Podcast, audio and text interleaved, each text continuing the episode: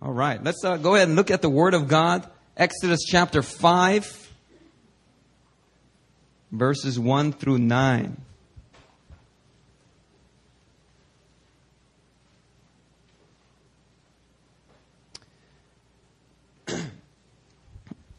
now, in verses 1 through 9, to sum it up, God calls Moses after he spends many, many, many years in the wilderness. God calls him to go back to Egypt and to confront Pharaoh and pretty much demand that Pharaoh let the Israelites go. God calls him to do this. Moses hesitates.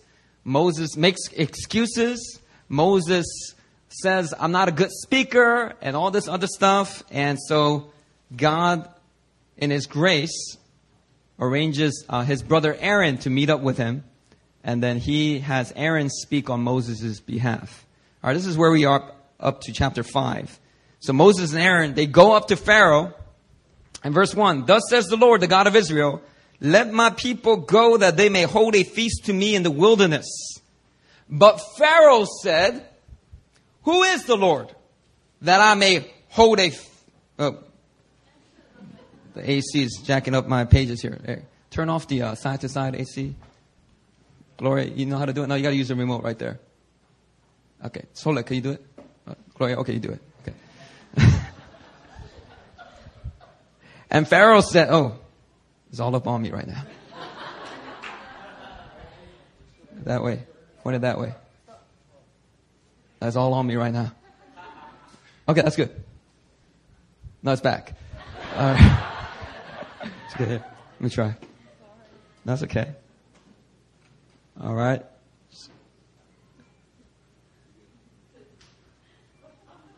All right, just be patient, everyone. Hey, praise the Lord for AC, though, huh? Amen. Praise team said. Amen. I did it for y'all, man. Every week I see y'all like come out, look, you're coming out of a jjimjilbang. I just feel so bad. So uh, we we donated this for the sanctuary. Uh, why not? We've been such we've been blessed so much by the KM, and I thought it's a small thing for us to just be a blessing back to the mother church.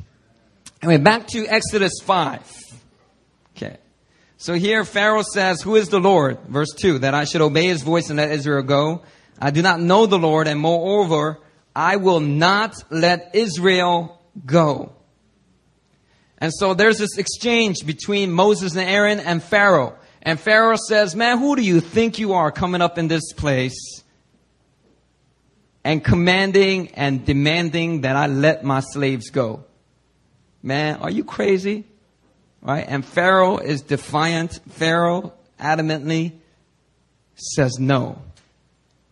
Uh, when Moses was younger, Moses, if you guys know his story, he actually grew up in the house of the former Pharaoh.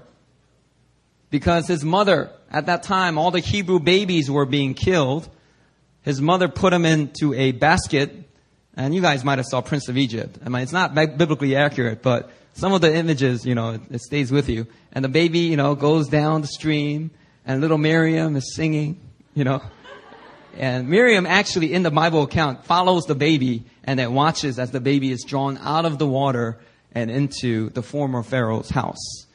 All right. And so they raise him there and they educate him. So, so when Moses says, I'm not a good speaker, all right, you gotta, you can't take that at face value. He was actually educated in the Egyptian education system, which was far better than whatever the Hebrews got, right? Because they were just in slavery. And, uh, anyway, uh, he grows up and as a young man, he senses the call of God on his life that he is to save his people Israel out of Egypt's hand. And when he was younger, he took this call and he tried to fulfill it in his own way. And what happened? Right. He, one day he's walking about and there's an Egyptian that's just beaten on one of the Hebrew slaves, one of the Israelites. And then when Moses, look, I mean, looks around and he doesn't see anybody, he goes up and he kills the Egyptian slave master and then buries him in the dirt somewhere. Right? And so, when Moses tried to fulfill God's call his own way, things got bad. And then not only that, right after that, things got worse. Why? Because one day Moses is thinking, man, nobody knows, nobody saw what happened. And then he sees two of his uh, Israelite brothers fighting. And he's like, hey y'all, hey y'all, y'all are brothers. Why are you fighting? This, this black on black violence is wrong. Like that kind of like, you know, like this Hebrew on Hebrew violence, this kind of fighting needs to stop. Y'all knock it off chill, right? And then they're like, who made you judge over us? What, you gonna kill us like you killed that Egyptian? So Moses realized that people, there were witnesses that saw him murder the Egyptian. And then things not only got bad, but it went worse from there because the Pharaoh of that time found out, and the Bible says he sought to kill Moses. So Moses went into the wilderness. That's a message right there. It's not enough just to sense the call of God on your life. When you sense the call of God on your life, you not only have to discern his call for your life and get the details of his life, but you got to fulfill his call according to God's ways. Because when you fulfill God's call according to your ways, you're going to get into trouble. And you might end up on a detour that God never ordained or intended for you. Now, fast forward many, many, many years of wilderness later, in Exodus chapter 5, Moses is beckoned back to the call of God to save his people out of Egypt. The burning bush, you guys know the whole scene. Moses, God calls Moses back to his call. And then this time, Moses chooses to do things God's way. And things still go bad. Hallelujah. And not only does it get bad, because the new Pharaoh says, man, were you crazy? I'm not letting nobody go. Get out of my face, right? Not only do they see Pharaoh saying no, but things go from bad to worse because Pharaoh decides to take away the straw that the Israelites were using to build bricks for all the Egyptian monuments. And then required the Israelite slaves to bring in the same quota of bricks. So what ended up happening is when you don't have straw and they weren't, the straw weren't supplied anymore, they have to go and get their own straw. And when you go and looking for straw and you don't, you never got into the business of getting straw, it's going to take a lot of time. And by the time you come back with the straw you think you need, you don't have enough time to build enough bricks for the day. And so what was happening was people, a lot of Israelites were getting beaten all across the country. And so Moses fulfills God's call God's way and things go from bad to worse. And then if you read in verse 21, we read this. The Israelite leaders, they come up to Pharaoh and they're like, Hey Pharaoh, what's up?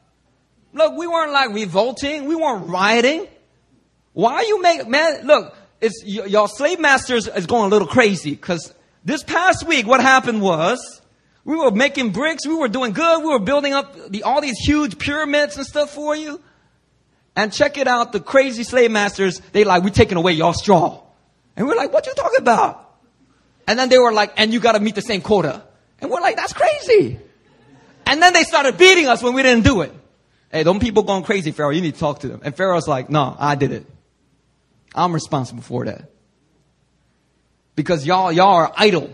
Y'all are idle. That's why y'all coming up to me and saying, uh, let us go up into the mountain and worship, worship God, all this stuff. Let us go and worship God. And then the Hebrews are like, the Israelites, Hebrews, the same thing. They're like, man, what, where'd you, we didn't say that. Who told you that? This guy named Moses and Aaron.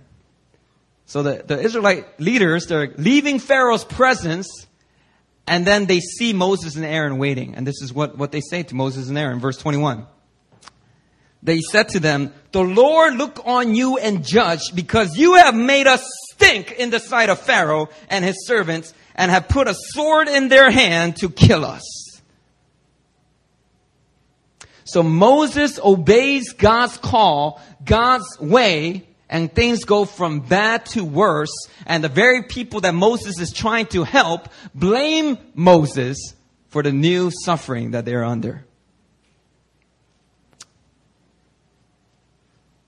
Let me ask you a question. How many of you in here have ever experienced something similar to what Moses is going through right here? You know, sometimes you obey the Lord and you follow His leading and you do things His way and you continue to obey even when things get tough. And when, as you're obeying, things go from bad to worse. Other times you begin to pray for a situation and the moment, the week of that day you started praying for that situation, that situation gets, goes from bad to worse. You're praying, you're fasting, you're stepping out in obedience. You're covered by your spiritual leaders. You're walking blameless before God in His wisdom and counsel, but things keep going from bad to worse to worse. And hence the title of today's message, When Things Get Worse. Now it's one thing to experience when things get worse when it's your fault. Like when Moses, when he was younger, and he killed that Egyptian, and he had to run away into the wilderness because Pharaoh was trying to kill him. Moses knew that was his fault. When things go from bad to worse, when it's your fault, I mean, that's just, you know, that's, that's a no-brainer. You don't have any problem with that. You're like, uh, I shouldn't have done that. That was stupid. And so, uh, now I'm paying for it, you know? But it's a totally different story when you feel like you're walking in God's wisdom, you're walking in accordance to His will, and things go from bad to worse. And you start to question yourself. Now, today I'm just going to cover three reasons why it might be getting worse. Three reasons why. And I'm going to try to work a miracle for you today by trying to preach a 35 minute message. I make no promises, but I said I'll try. Number one, one reason, one of the three reasons why things might be getting worse. One, things are getting worse because it's a smokescreen of the enemy. Let's say you start praying for a sibling that has a physical illness. And you just come and you lay hands on that person and you're like, I command this sickness to leave this person's body. I, I, I pray full healing unto this person's body. And that same afternoon, the person's symptoms get worse. And the person's like, man, what'd you do? Man, I don't want you to ever pray for me again. Man, my backache got 10 times worse, my headache, and then I had an earache that never was even there before. You know, and you're like, I'm sorry. I'll never pray for you again. Right? Real discouraging. And when things, when you, when you're doing the right thing and things get worse, we're tempted to think, am I doing something wrong? Did I not pray with the right words? Or number two, am I being punished? Are my prayers not being answered because of something previously I, I did wrong, like a few months ago, that I thought I was forgiven of? And maybe God's just punishing me by not answering my prayers for three months or something like that? I don't know. You people come up with creative, like, conclusions of why things aren't going the way they think. Or number three, you might think like, am I missing it? Am I missing something? Because if I'm on it, things should be getting better. My siblings' symptoms should be disappearing. The person should be getting better. Why are they getting worse? And the more you pray, the worse it gets. And what I'm trying to say is number one reason why, first reason why things might get worse is because it's a smokescreen from the enemy. Satan is threatened by your prayers. Satan is threatened by your obedience.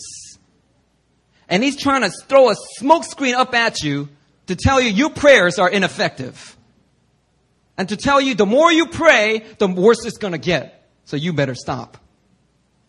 And he's trying to throw up a smokescreen in our eyes because he knows that you are close to your breakthrough. And so he tries to stop you. He tries to take you off the path of faith and into unbelief.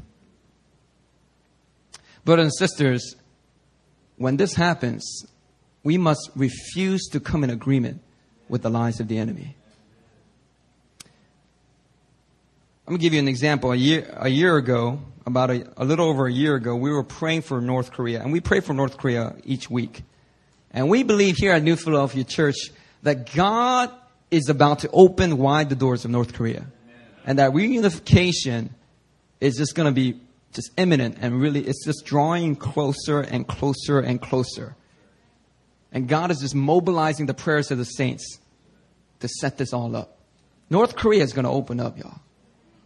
Reunification, like, I'm telling you right now, I say it over and over again. World Cup team, right? There's no, there's no longer going to be a South Korea, and North Korea World Cup team. It's going to be one Korea team. And then hopefully they'll advance to the finals, and then the whole world will be like, wow, where did this team come from? And then people will, and then people will do documentary videos about the story of Korea's history. You know, and things like that. And, and, and, and KTX trains. This is going to be like an hour up to Pyongyang. It's so close. Did you guys know that? If we drive up to Pyongyang, it ain't that far. Pyongyang is closer than Busan. And uh, we just believe and, and, are trusting the Lord that we just see prophetic signs that God is opening up and readying the doors of North Korea to open up, right? So last year on March 26th, it was a Friday night, right, Gloria? March 26th, we had a we had a night where Pastor John Michael from the ETN campus, he preached a message called Why Pray for North Korea. And he showed us like videos and painted us a picture of the North Korean refugee situation in China and all these things. And he just started to stir us up to begin to pray for North Korea. And we just prayed that night with fire. We just started really pressing it like we never done before with just a passion and a compassion. And then as we went home, I got a text message from Gloria and she was like, like all like frantic. She was like, "Oh no, there was like a warship that just sank," and I don't know what she wrote. Like, "We're going into war" or something. And uh, you, you didn't say that. I'm sorry. I just I just added that to make it make it seem more dramatic. I'm sorry. God's teaching me not to do that. anyway, she was she was she was a little bit frantic, and she was like, you know, there's a warship that just saying, what you know, what should we do and all stuff. We got to pray more, and and I go home and I read about the Cheonan warship. That's the same night, almost the same hour we were praying, the Cheonan warship sank. And then I started hearing all these charismatic prophetic ministries, and we, we love some of these ministries.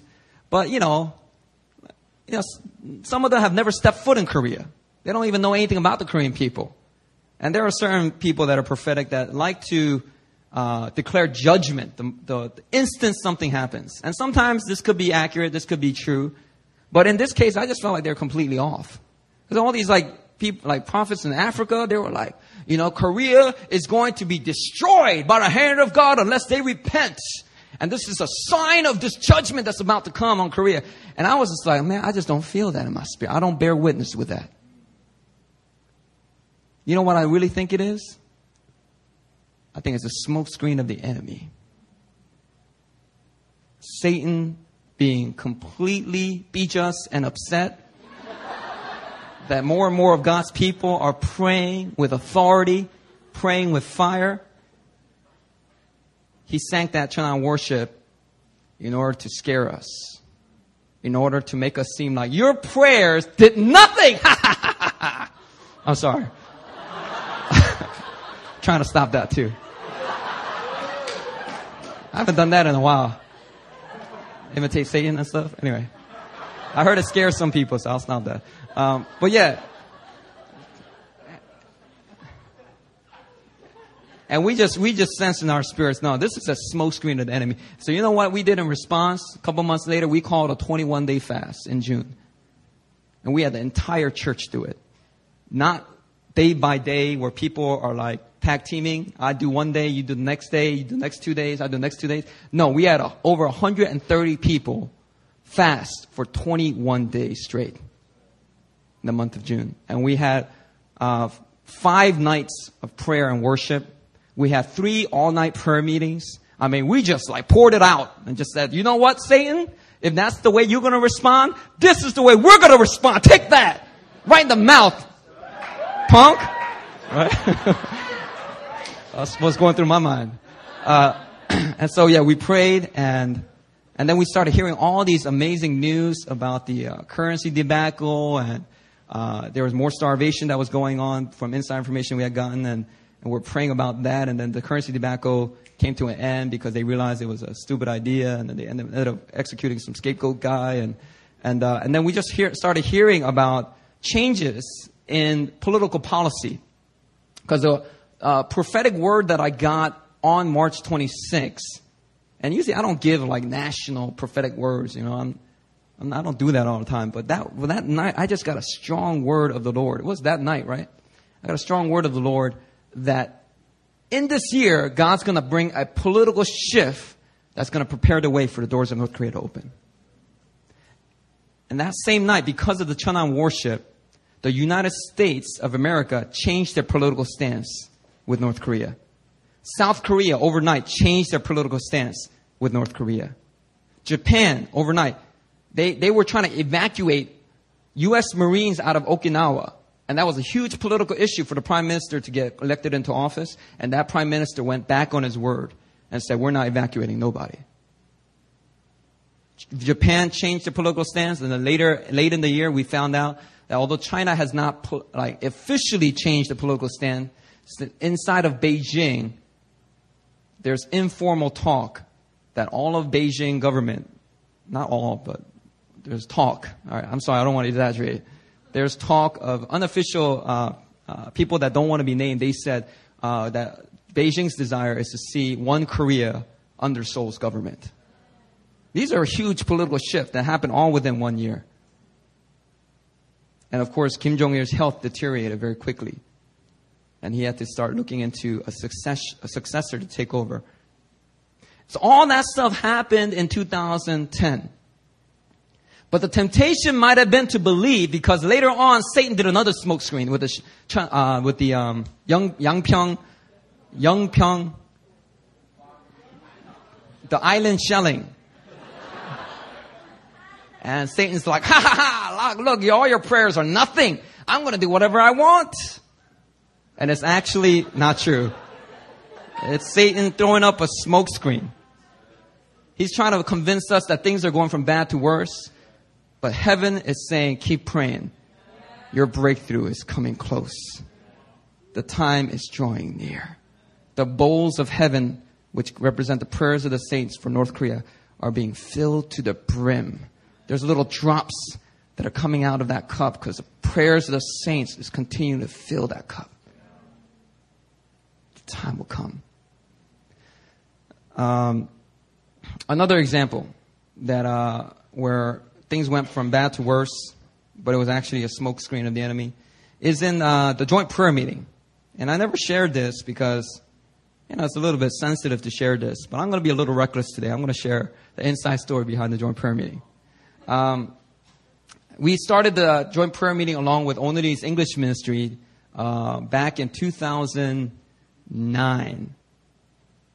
No, 2008.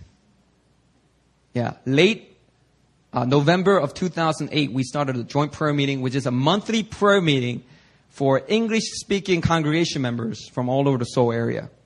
And so we were meeting every single month on the third Saturday, uh, mostly with Onuri and New Philly, but also there would be Jubilee people that would come and IWE people that would come. And we would just pray every, every uh, third Saturday of the month. And we're just going for it. For two years, we went strong. And then Pastor Paul's church, uh, Burning Lamp, they joined in as well. And, and it was powerful. People were getting saved at the joint prayer meeting. People were getting baptized in the Spirit for the first time at the joint prayer meeting. Words of knowledge were going out and people were getting healed and delivered at the altar ministries. I mean, it was powerful. I mean, some of those altar ministries were more powerful than things that we even see on the Sunday service here. There was just a power that was released when God's people got together like that. And so we were hopeful that we would just continue to move forward and run strong. And then the summer of last year, um, relationally, I approached uh, Jubilee's leadership about coming on as a formal, committed church for the joint prayer meeting. And so, you know, I, I asked them, and they said, "Well, this is a decision we can't just make. We need to discuss it with the elders." So they took all summer to kind of discuss it. And make a long story short, they decided uh, this is not something that we want to formally commit to uh, because there are certain things that ministry philosophies that we just don't see eye to eye on right now. Okay? And so I was like, cool. All right, that's all good. Can we still use your facility? And Pastor Dave said, you know, you know, you could just use it all you want. You know what? Just go ahead and use it. But uh, we're just going to inf- we're going to continue to announce it, but it's going to be an informal commitment on our part, right? And so that was a little disappointing, but I was just really thankful for Jubilee's informal support, and we have that friendship that continues till today. Um, but then shortly thereafter, as you guys know, without going into details, uh, the Burning Lamp Church plant closed down. And so one of our three partners was committed. Uh, they had to shut down their church. And so we lost Burning Lamp around November of last year at the two year mark. And then in December, uh, Onuri English Ministry approached me and they presented that they, their staff had made a decision to pursue other interests for the upcoming year. And I, and I bless them to do that because one of the things they're pursuing is the call to um, abolitionist movement to bring freedom to human trafficking, all this stuff, to put that issue out there. And Onuri has the scale and the multi, uh, they're at that scale and level where they can really do that well. So they're doing that, and they're hosting actually a conference this month about uh, not for sale. It's about human trafficking. But they decided, in order to pursue certain interests, that they were going to let joint prayer meeting go. And so December of this past year, I was very discouraged, tell you the truth. And it was hard. I couldn't really announce it and things like that because, you know, it's kind of hard to like explain everything and everyone doesn't know the whole story and stuff and everyone doesn't know the dynamics I have. I have good relationships and friendships with all these pastors. You know, Pastor Paul, Pastor uh, Eddie, Pastor David. You know, I love them all with my heart. All my heart. I, I love them and I love working with them. But, you know, in their own interest, they had to make these decisions, and they made these decisions. And so I started to think, is all my fault. And I started thinking, it's because I'm offensive. and every time I led prayer at the joint prayer meeting, I said offensive things, and I did. I did say a lot of offensive things. And, uh, you know, there's things I should have done that I didn't do, and, and all these things. And so I started blaming myself. And but uh, when I asked the Lord, what should I do? The Lord said, keep on meeting. So I discussed it with the core leaders and said, what, what should we do? And they're like, I think we should keep on meeting. So let's go and keep on meeting. Well, you know, it's not a joint prayer meeting if it's just New Philly, you know? Well, we're like, well, there's New Philly Hillside and New Philly Itaewon. So it's really like two churches coming together. So it's still like a joint prayer meeting, all right?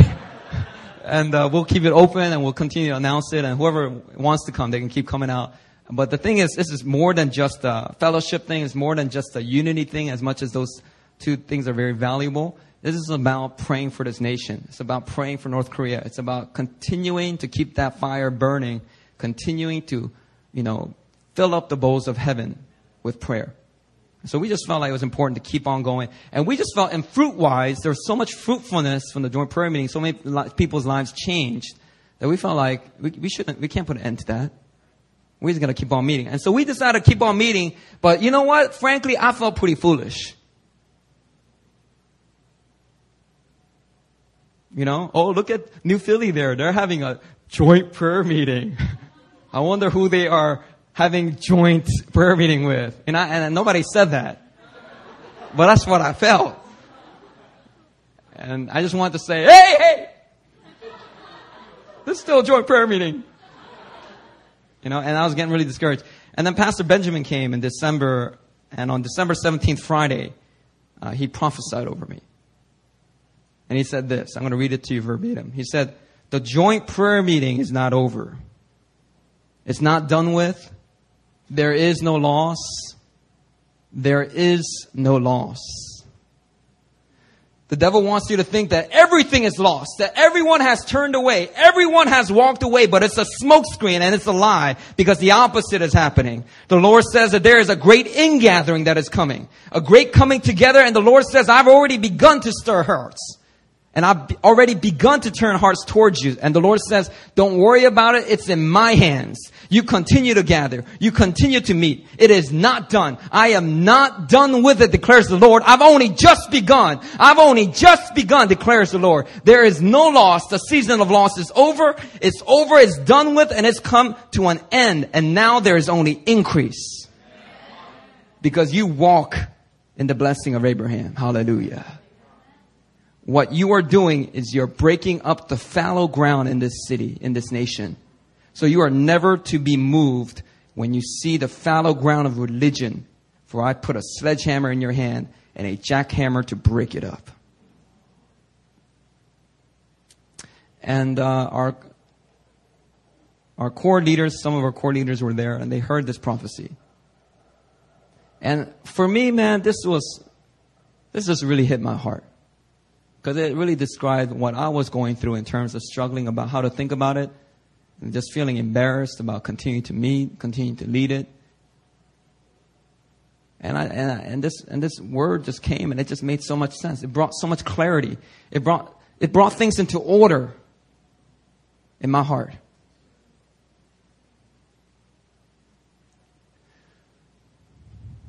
And so I realized that what I thought was things going from bad to worse because of Pastor Christian's offensiveness, because of his insensitivity. God was saying, no, that's a smokescreen of the enemy. The devil's trying to convince you it's all your fault. But in fact, the opposite's happening. You keep on meeting. You keep trusting me. And there will be a great ingathering. And so that's why our leaders, it looked like we didn't skip a beat. You know, you guys probably never saw it. You didn't see it on our face like, oh, we're here at joint prayer meeting. These poor people, they don't know what's going on. No, we, we, we didn't skip a beat. We just went right into it. And we said, we're going to keep on meeting. We're going to keep on praying. And people kept on coming out. And praise the Lord, you know, um, you know, God also began to open up relationship with Pastor Johnny and Third Wave and they started to really send their people, and we've been so encouraged to have them run with us. And then there's still, you know, different people from all the other churches that come out, you know, little by little, they still come out. You know, when we had the IHOP guest speakers, you know, they all came out. But, you know, I don't like that. I don't like that. I mean, they, I'm glad that they come out and join us for when guest speakers come. But like I said last night, the joint prayer meeting is not about guest speakers. The only guest speaker that, that we really want to spotlight every single month is Jesus. Because as Pastor Jim Cymbala said at Brooklyn Tabernacle Church, you can tell how popular a local church is by who shows up to Sunday service. You can tell how popular a guest speaker is by who shows up to the conference. But you can tell how popular Jesus is by who shows up to the prayer meeting. We shouldn't need an entertainment element, a praise team element, a guest speaker element to show up. It should be all about Jesus. And so, you know, for the people, there's a solid core of people that show up every single month. And we're continuing to meet and hold on to this word because it's a lie of the enemy. There is no loss. This is just a smokescreen.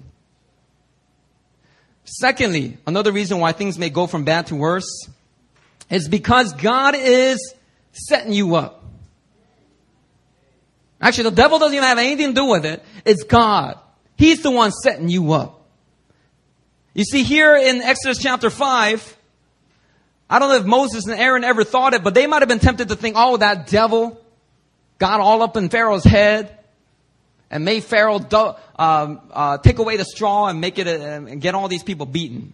Man, stupid devil. They, I don't know if they were ever tempted to think that.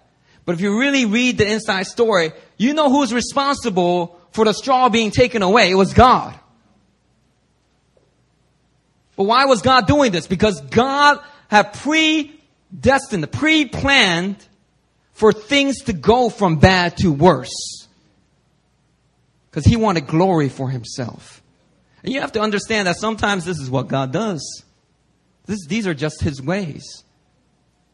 Right now, uh, I shared this at Sunday Swim, but over at Living Hope Christian Center, which is Pastor Benjamin's church, Pastor Benjamin's my mentor, over in Emeryville, California, where Pixar's headquarters are, the Living Hope Christian Center, their church, they got kicked out of their main sanctuary two weeks ago. So last week they had to move everything out of their sanctuary. So my poor wife had to do some lifting and cleaning. Hallelujah.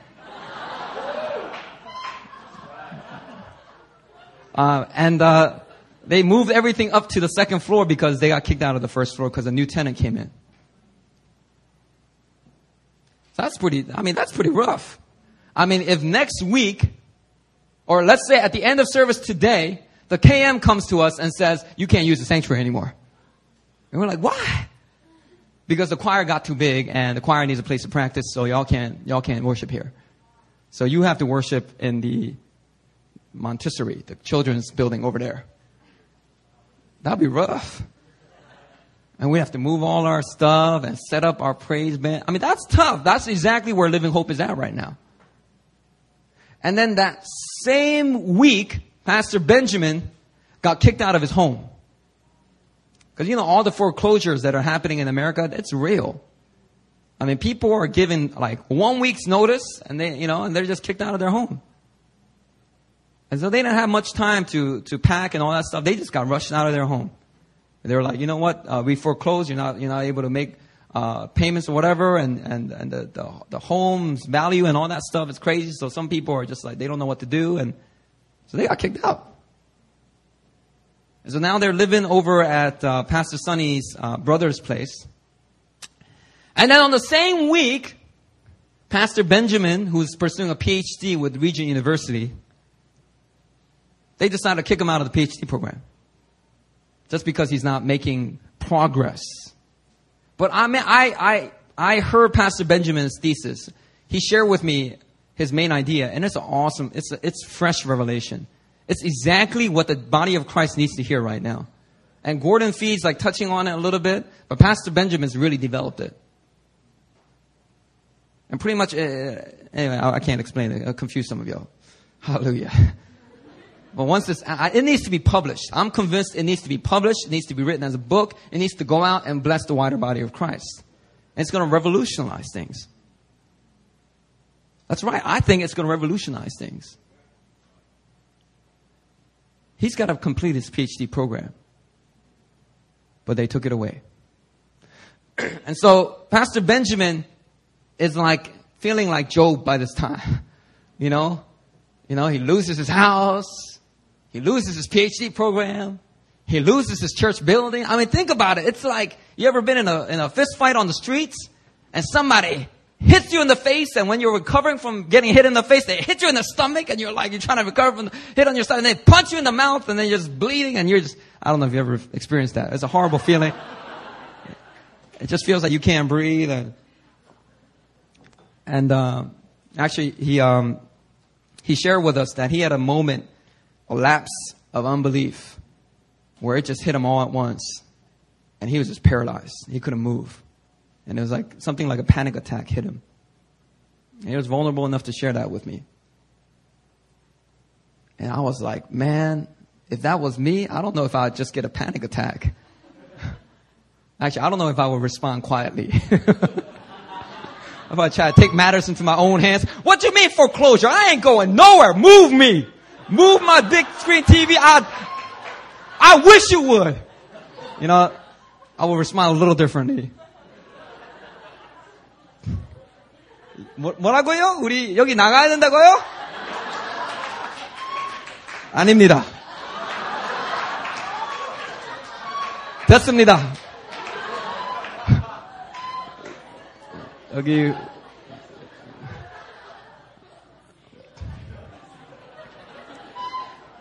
anyway, um, as Pastor Benjamin was sharing and being vulnerable about all his, uh, the way he was wrestling with this, he just dropped a bomb at the end. He just said, you know what?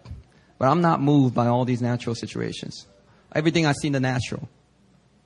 He, he was saying that uh, the PhD program, he's got to wait for the favor of God to be released. But he just believes that God is just setting him up God is setting up his church. God is setting up his home. God is setting up his PhD program for breakthrough. I mean, even if Satan, I don't even think Satan has the authority to hit you with three things like that. You know what I mean?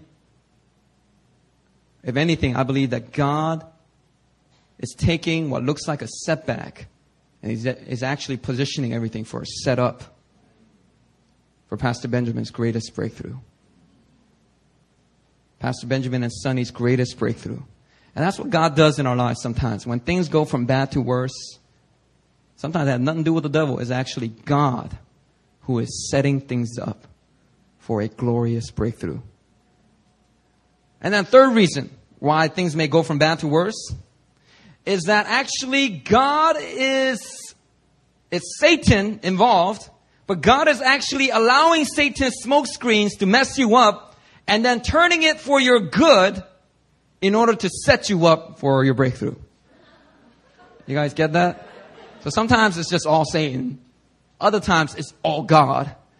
And then other times God takes what Satan intended for evil and he turns it for your good. But you see, but you gotta let God do that for you. But you gotta stay in faith in order for God to do that in your life. Because the moment you step out of faith into fear, into anxiety, that's when you start taking matters into your own hands and you start having Ishmaels and doing stupid things that God never intended for you. So this is the third way, right? So this past week, this past week, my grandmother passed away. My grandfathers, both of them, they passed away when I was really, really young or before I was even born. Okay, thank you, Nuna. My sister in there, back there, is telling me the family history. She's always telling me family history while I'm preaching. I don't know how I came up with some of my family history. She's always like, who told you that? I'm just not good at Korean yet. Um, anyway, so all my grandparents have passed away, and this was the last grandparent that was living. My grandmother on my dad's side of the family. She's actually quite old, and uh, she had a f- hip fracture. He, she fell or something, and she got injured, and she was in the hospital. And we were just all expecting to have her recover, and then we will see her in Chuseok. But for whatever complications, she suddenly died. And so she died this past week right after Erin left for California, and I was uh, just having these alone times with God, and uh, then I got the phone call that my grand grandma had passed away. And so, you know, this is tough to process because my grandma, as far as I know, was not a believer. So when you grieve, and some of you have may experience this already, not only do I have to grieve that she's gone, but I have to grieve that I'm not going to see her again. I have to grieve that God's justice is done. I have to grieve and trust that God will have mercy on whom he will have mercy. But that's tough. Theologically, biblically, when you study the Bible, it might make sense. But emotionally, that's tough to deal with. I was, I was trying to process all of that. And as on the morning I'm ready to go down to Daegu with my dad, because my dad flew in from Philly to go to the funeral because that's his mom. I get a I get a text message from my sister saying that my sister, I mean my my mom in Philly, that she got involved with a hit and run accident. So first thing I was thinking, did she do the hit and run? Because that, that might have been true. Or, or, or then second, I was thinking, oh no, was she hit and run like she was a pedestrian? She got hit and run. So I was all like messed up and I was like, what's going on? I call my mom and she's not picking up. I call my sister, she doesn't pick up and all stuff. And then finally I find out, I talk to my mom and, uh, she got rear-ended. And, uh, this, this, happened to me when I was like 15, when I, before I had a driver's license. I got rear-ended, you know, and then the guy was on drugs or something because he just scraped my mom's car and just kept on going. And then my mom was such in shock that she couldn't catch the, the license plate number. And on top of that, you know, my mom was uh, waking up and feeling really depressed because she loved my grandma, even though that wasn't her actual mother. She really loved my grandma. My mom, my grandma had come and lived in the states with us in Philly uh, for a period of like over a year. Um, you know, I grew up with my grandma. She's the one that really just, you know, uh, I remember when I was like, this is nasty, but I, I remember when I was four, five years old, four or five years old. You know, Korean kids when they're four and five, this is normal, by the way they sometimes they thong in their pants. They go doo doo in their pants. And uh, I know that's nasty. Any of the white folks ever experienced that? No? No? Any of my Chinese brothers and sisters? Nobody? Alright, well I'm telling you right now, Koreans, it's normal, okay? It's not just me. No, Doug is blessing. I know Doug. Doug, you've done it. Don't try to lie.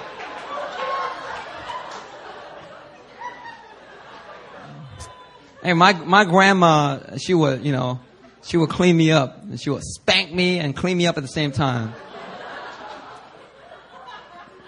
And, uh, you know, I'm just trying to deal with that and then, and then my, my mom is going through all this and then, you know, our hearts are breaking because we can't be with her. Uh, just even to console her as she, you know, had the hit and run experience. And so, man, it was, it just felt like, man, things were going from bad to worse.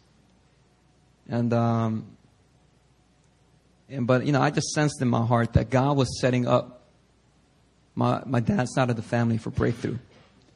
You know, we've been, we've been, there's prophecies for May for this year that this is the year breakthrough for lots of families. And we've had every single Sunday, I, I haven't counted, but it seems like every single Sunday this year, somebody's parents are visiting.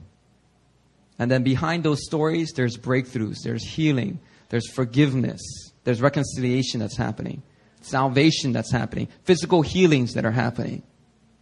And so I'm just trusting that for my, for my dad because my dad, if you don't know, is an atheist. In fact, he's not just an atheist, he hates Christianity.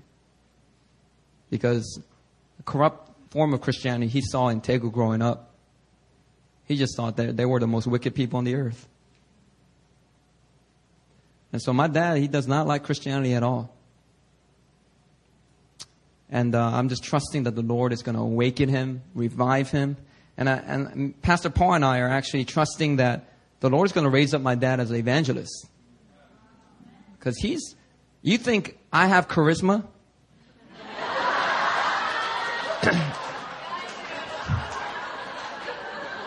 Man, you got to meet my dad. You should meet my dad. My dad's got charisma. And I realized that when we were down there at the funeral, he just came in the room and the whole room lit up. Everybody wanted to talk to him. And all my aunts and uncles, they're all crying, and then they were like, oh, you know, you know, you, you know, and then my, they were talking about my dad and saying, oh, 너무 멋있어, you know. 어, 네, 네 아빠 이렇게 카리스마 이렇게 있니? 네, 네 아빠 진짜 멋있대, 얘. Uh, something like that. They were saying, saying in Saturian. And, uh, I believe and I trust that God's gonna awaken him and send them to the nations. Send them all over Korea. Preaching a message that's got no religious bone in it because he hates religion. He's a passionate heart kind of guy. And so, you know, I, I just trusted that this whole funeral and, and my grandma's sudden death, untimely death, was uh, actually God moving to set things up for a big breakthrough. So I went down to Daegu and it was amazing. It was the first time that my dad's whole side of the family was reunited. Ever since my sister and I left for the States, it was the first time that we were all reunited. I have all these cousins. By the way, one of my cousins got mad plastic surgery and she looks like a, like a supermodel now. And she was already cute and pretty. I don't know why she had to go through all that.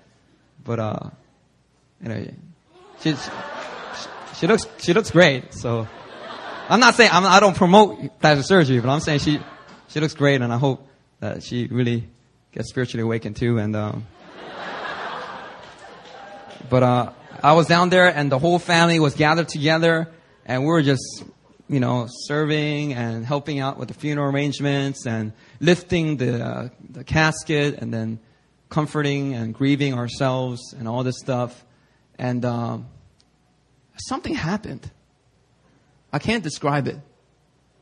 But I was having dinner at Peking Duck, Beijing Duck, you know, and we're eating duck. And um, and when my uh, komos they drink a little bit, they're able to be more free. I don't, I don't, I don't think there's anything wrong with that. Know, just drink a little bit, and, you know, it helps you kind of calm your, you know, your defenses, and you're able to be more free. And she got a little bit of drink. She got a little something to drink, and then she called me over, and she just had me sit right next to her. And my kungomo and my chagungomo, they just started to just speak over me. They're like, you know, when you know Seogyung, which is my Korean name, you know, Seogyung, you know, when he was younger, you know, he was so 사랑스러워. He was so lovable. He was so lovable. And then they were like, like, yeah, my, uh, your sister didn't have that, but you had that. that was like, that's jacked up. But my komos were just like, speaking like all this like favor over me, and they know that I'm a moksanim. They know that uh, I'm a pastor. And they don't you know, particularly like that because they think I can do a lot more other things and make more money and all that stuff. And they, they're just like, you know, he's, he's a different kind of pastor. I heard he's a different kind of pastor. I heard he's a funny pastor. I heard he's a likable pastor. I, you know, this is, this is my nephew and they're just pretty much like, they're showering me with favor and I never experienced that in front of them. And I just felt like God was starting to really open up their hearts. Uh, one of my cousins, she just had a baby out of wedlock. And uh, she had been at the funeral earlier, but she went home. When she heard that I arrived, she came all the way out and put her baby to sleep and put gave all came all the way out just to see me. You know, and I help, I kind of helped raise them when they were a uh, little bit uh, when they were little. And, uh, you know, and she just saw me and, you know, Daegu people, they don't really give hugs. You know, they don't know what to do. I start going in for the hug and then half my cousins are like,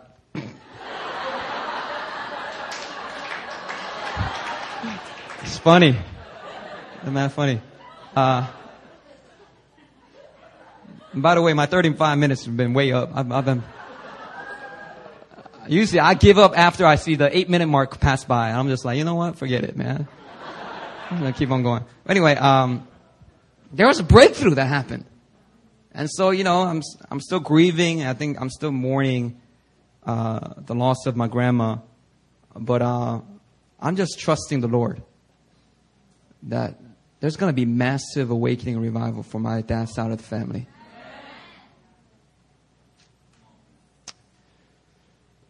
There are some uh, romantic couples right now at our church some of our key leaders that are in romantic relationships. And uh, almost all of them are having quite difficulty with their family. And uh, when I observe their situation, I don't think they're doing anything particularly wrong. I think they've been walking in the wisdom and counsel of God. They've been submitting the relationship to the church leaders. They've been very pure and walking in accountability. And, and when I see them, I mean, I can discern, you know, over periods of time and prayer that, you know, that God's really done a good matchmaking work by bringing them together. But, you know, some of these couples, they're praying, they're fasting, they're acting in love and grace, but things keep on going from bad to worse, from worse to worser, if there's a word like that. But I just want to speak to those people here today. Let me remind you all right? God is still good. And though you may not see any results right away, He's making all things work together for your good. So don't be discouraged. And remember, our fight is not against flesh and blood. Our fight is not against flesh and blood. Our fight is not against the father in law or the mother in law or the cousins. Our fight is not against flesh and blood. As we continue to take the high road and act in grace and love, and we continue to pray, I believe that God is setting you guys up for your greatest breakthroughs. Uh, and I just want to share quickly my own experience with my engagement. Um, Three years ago, I started dating Erin. And then uh, we asked her parents, is it okay? Can we have your blessing and prayers as we begin our relationship? And uh, they said no. And because I was a man in the ministry, I wanted to honor their wishes. So I broke up with Erin. And it was one of the hardest things that we had to uh, ever do. And we just kind of broke up indefinitely, not knowing if we ever get back together. But during that breakup period, we were just praying and trusting that God was going to move. So we prayed. For a period of two months, we didn't see nothing. We didn't see no hint of breakthrough. And then at the end of those two months, uh, we got a phone call from her dad. And her, her dad was giving us the blessing to just go ahead and begin dating. But you are not to set a wedding date. So I was like, I'll take that. Hallelujah all right, Erin, let's, let's meet up, you know, and, and, uh, we started seeing each other. And then, uh, we ended up being in New York at the same time for different weddings. And I actually got to meet her parents. And, uh, they love me. you know, they were concerned about me being a Campus Crusade staff because Campus Crusade staff have to support raise all their salaries. So I, I was support raising like, you know, two to three thousand dollars a month for me to pay rent, all this stuff. It's a life of faith, I tell you. But man, I'll tell you, man, every every one of my six years with full time staff, God was overflowing my cup. I mean, I made more money when I was with Campus Crusade staff in one year than I did with all my years here as a full-time pastor of your church. Not that y'all don't pay me well, but I'm just saying, God will always overflow my cup when I was on staff. But they didn't understand that. They thought I was a beggar. You know, a lot of Korean parents think support raising is begging. So they don't like it when their children do that stuff and they don't want to have their daughter meet and marry somebody that's doing that. Anyway, but when they met me, some of those walls came down because they were like, oh, this guy, he's got charisma. I kid you not. We went to start, like, we didn't plan on it. We were just going to eat dinner and I was just going to go back and uh, I was staying with Paul and I was just going to go back to Paul's house. And right after dinner, they were like, let's go to Starbucks. I was like, all right. Icha. And and we go to Starbucks. I kid you not. True story. True story. We go to Starbucks and her mom instantly starts to share about her life. About like she almost committed suicide and was depressed. All these things that she had never told anybody. And she's like, I never told anybody. I don't know why I'm telling you right now. And she started to cry. And I was like, oh, hallelujah. It's alright, 어머님, 어머님, 괜찮습니다 you know. And uh, and so anyway, we we we said goodbye, and you know they really liked me, um, and I thought they liked me enough that you know if the relationship's going well, that they will give me their blessing for me to get engaged. So about a, a month and a half later, I called up her dad, and I was like, you know, this is uh, I'm really committed to your daughter, and I would really like to take care of her, and uh, I would like to actually propose to her and ask her hand in marriage. 허락 주세요. You know, I, I would like your permission to propose to your daughter. Now, in Korean, by the way, if you didn't know, in Korean culture, that's American proposal is not the Korean idea of a proposal. The American idea of a proposal is you get down on one knee at a baseball game and you say, will you marry me? And then the girl says, yes. And she puts on the ring and then they hug and everybody claps. That's America. In Korea, you do that. That's not considered a proposal. In Korea, the parents have to meet. And they don't even have to be a will you marry me thing. As long as the parents meet and the parents are like, all right. That's it. Now you're, you're engaged. That's it. That's, that's the Korean, and they're, they're trying to bring a little bit of Western, you know, elements of proposals into their Korean dramas and trying to trick people that this is the way they do it. But most Koreans don't do that. It's just meeting the parents. But I thought getting his permission was simply me getting down on one knee and asking, you know, for a hand in marriage. But his idea is a Korean idea. Anyway, I called him and I said, I would like your uh, permission to propose to your daughter. And uh, he was like talking about the wedding date.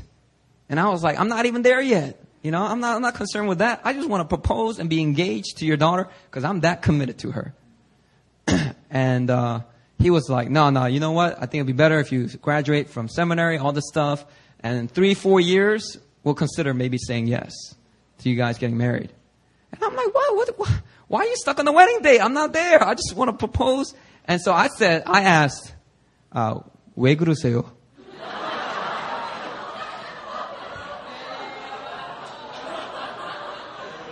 that means why. And in Korean culture, what I found out through my time living here for the last six years is anytime you say why, you ask why to a Korean adult, things blow up quickly. Oh man, things blow up. And so he blew, he, he, he got upset and he was like, what you mean why? I never asked my daddy why. What you talk about? Why? You, you, you, you who you think you are? I, I don't remember half the things he said he was just angry. And I was like, but I'm so goal oriented. I was like, but I must get his permission for the proposal. So I was like, 알겠습니다. 예. 죄송합니다. 죄송합니다. 그런데 그, 어, proposal는 그냥 허락 주세요. 예. proposal 하고 싶습니다. And then he's like, 마음대로 해! So I, I was like, permission! Uh, he said, do whatever you want, right? Which I thought was, okay, you can, you can ask her. But in Korean, it's like, I dare you. I wish you would. I wish you would. You know, and uh, I don't understand that. So uh, that same week, that same week, I proposed to Erin. And so the whole church, man, they came out. A lot of uh, uh, good friends from Jubilee, everywhere. They all came out to my apartment. We had this wonderful celebration, and it was beautiful. It was like really God orchestrated. It's on my Xanga site if you want to take a look. And uh, but the next day, Erin's just like pissed. Erin's just upset, crying, and I'm just like, what's going on? And she's just like, I don't know why, but my whole family is against me right now. And they said that, you know, Christian, you've gone too far. And the whole family, all my cousins, they're all upset at you. I don't know. What did you do? I don't know. I just got his permission. I sincerely didn't know what happened. At that moment, I didn't know what happened. I thought I done took the right steps. And then, anyway, uh, things got really bad after the proposal. And then here's the thing. Things got worse. Because a few weeks later, her cousins start calling and say, yeah, you know your mom is sick in bed right now? She's not eating. She's got headaches. She can't get out of bed. Yeah, this is, this, this is all your fault. You know, that's kind of the message she was hearing.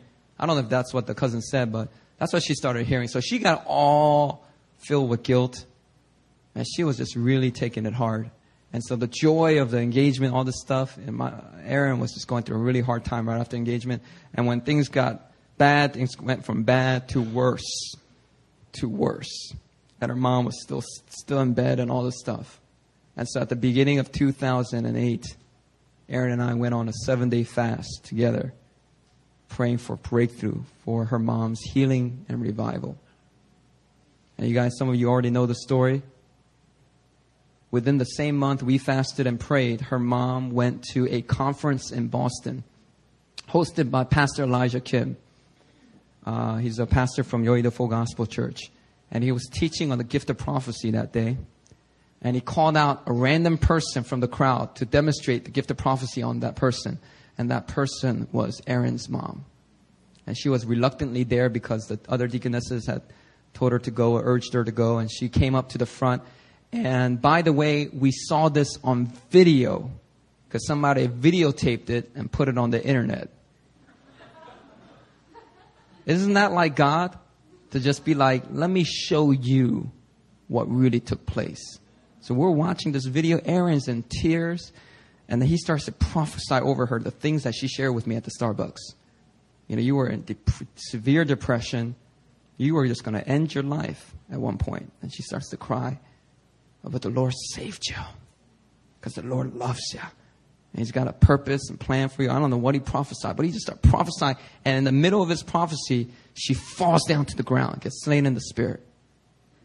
And then he just goes on and keeps on teaching.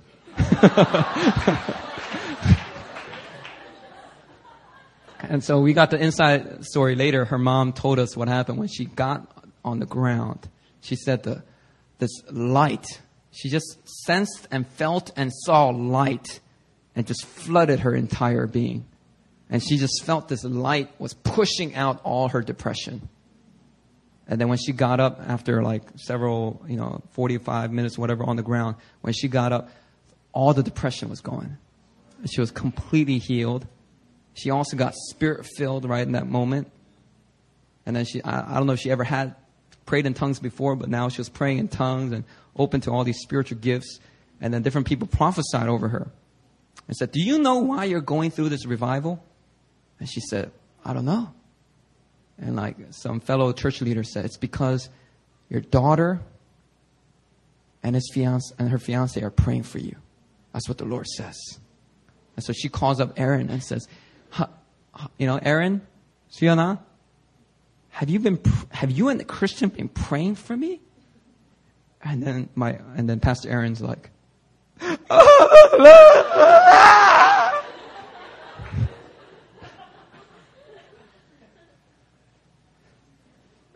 when things go from bad to worse, brothers and sisters, don't get discouraged. Keep on being your best. Keep on praying. Keep on walking in the will of God. Keep on going forth because you're closer to your breakthrough than you know. And you know what? This is a message for the whole body of Christ right now. Because in the future, there's going to come a day where things are going to get bad in these last days. Now, I know we're supposed to advance the kingdom and we're supposed to shine God's goodness and light into a dark world. And we are to do that. We are to do that passionately. But there's going to come a time in all of that where things are going to culminate and things are going to go from bad to worse in these last days. And Revelation chapter 12 talks about like this. Revelation 12, 12 says, Therefore rejoice, you heavens, and you who dwell in them. But woe to the earth and the sea, because the devil has gone down to you. He is filled with fury because he knows that his time is short. As we approach the last days, brothers and sisters, certain things are going to go from bad to worse. But that is not the time to give up or doubt or to abort. That's actually signs that we are closer to our breakthrough than we've ever been before. These are signs that Jesus Christ is right at the doorstep, about to make his grand entrance and return in all of his glory, and to gather all the redeemed for that great and glorious day of the Lord. So when things go from bad to worse, stay in faith and keep moving forward, brothers and sisters. Let's pray. Father, we just thank you so much, God, that you are the God that watches over our every move. If the birds of the air and the flowers of the field are taken care of, how much more will you clothe us and feed us as you are our heavenly Father? And so, God, right now, today, I just pray encouragement into every and any heart that has been experiencing something where things are going from bad to worse, where they're praying about a situation and things are getting worse, where they're obeying you and things are deteriorating. Finances are not coming in. People are opposing them. And God, I just pray, Father, Lord, that you would just strengthen such people today with your shalom peace, God. May your shalom, may your peace guard their heart and mind in Christ Jesus. So that there will be no room for anxiety, no room for fear, no room for doubt. But we know that God, that just as you set up Moses, Lord, you're setting up your people at this hour with signs and wonders and miracles for a great and glorious breakthrough. And so, Father, we just place our trust in you. In Jesus' name we pray. Amen. Amen. All right.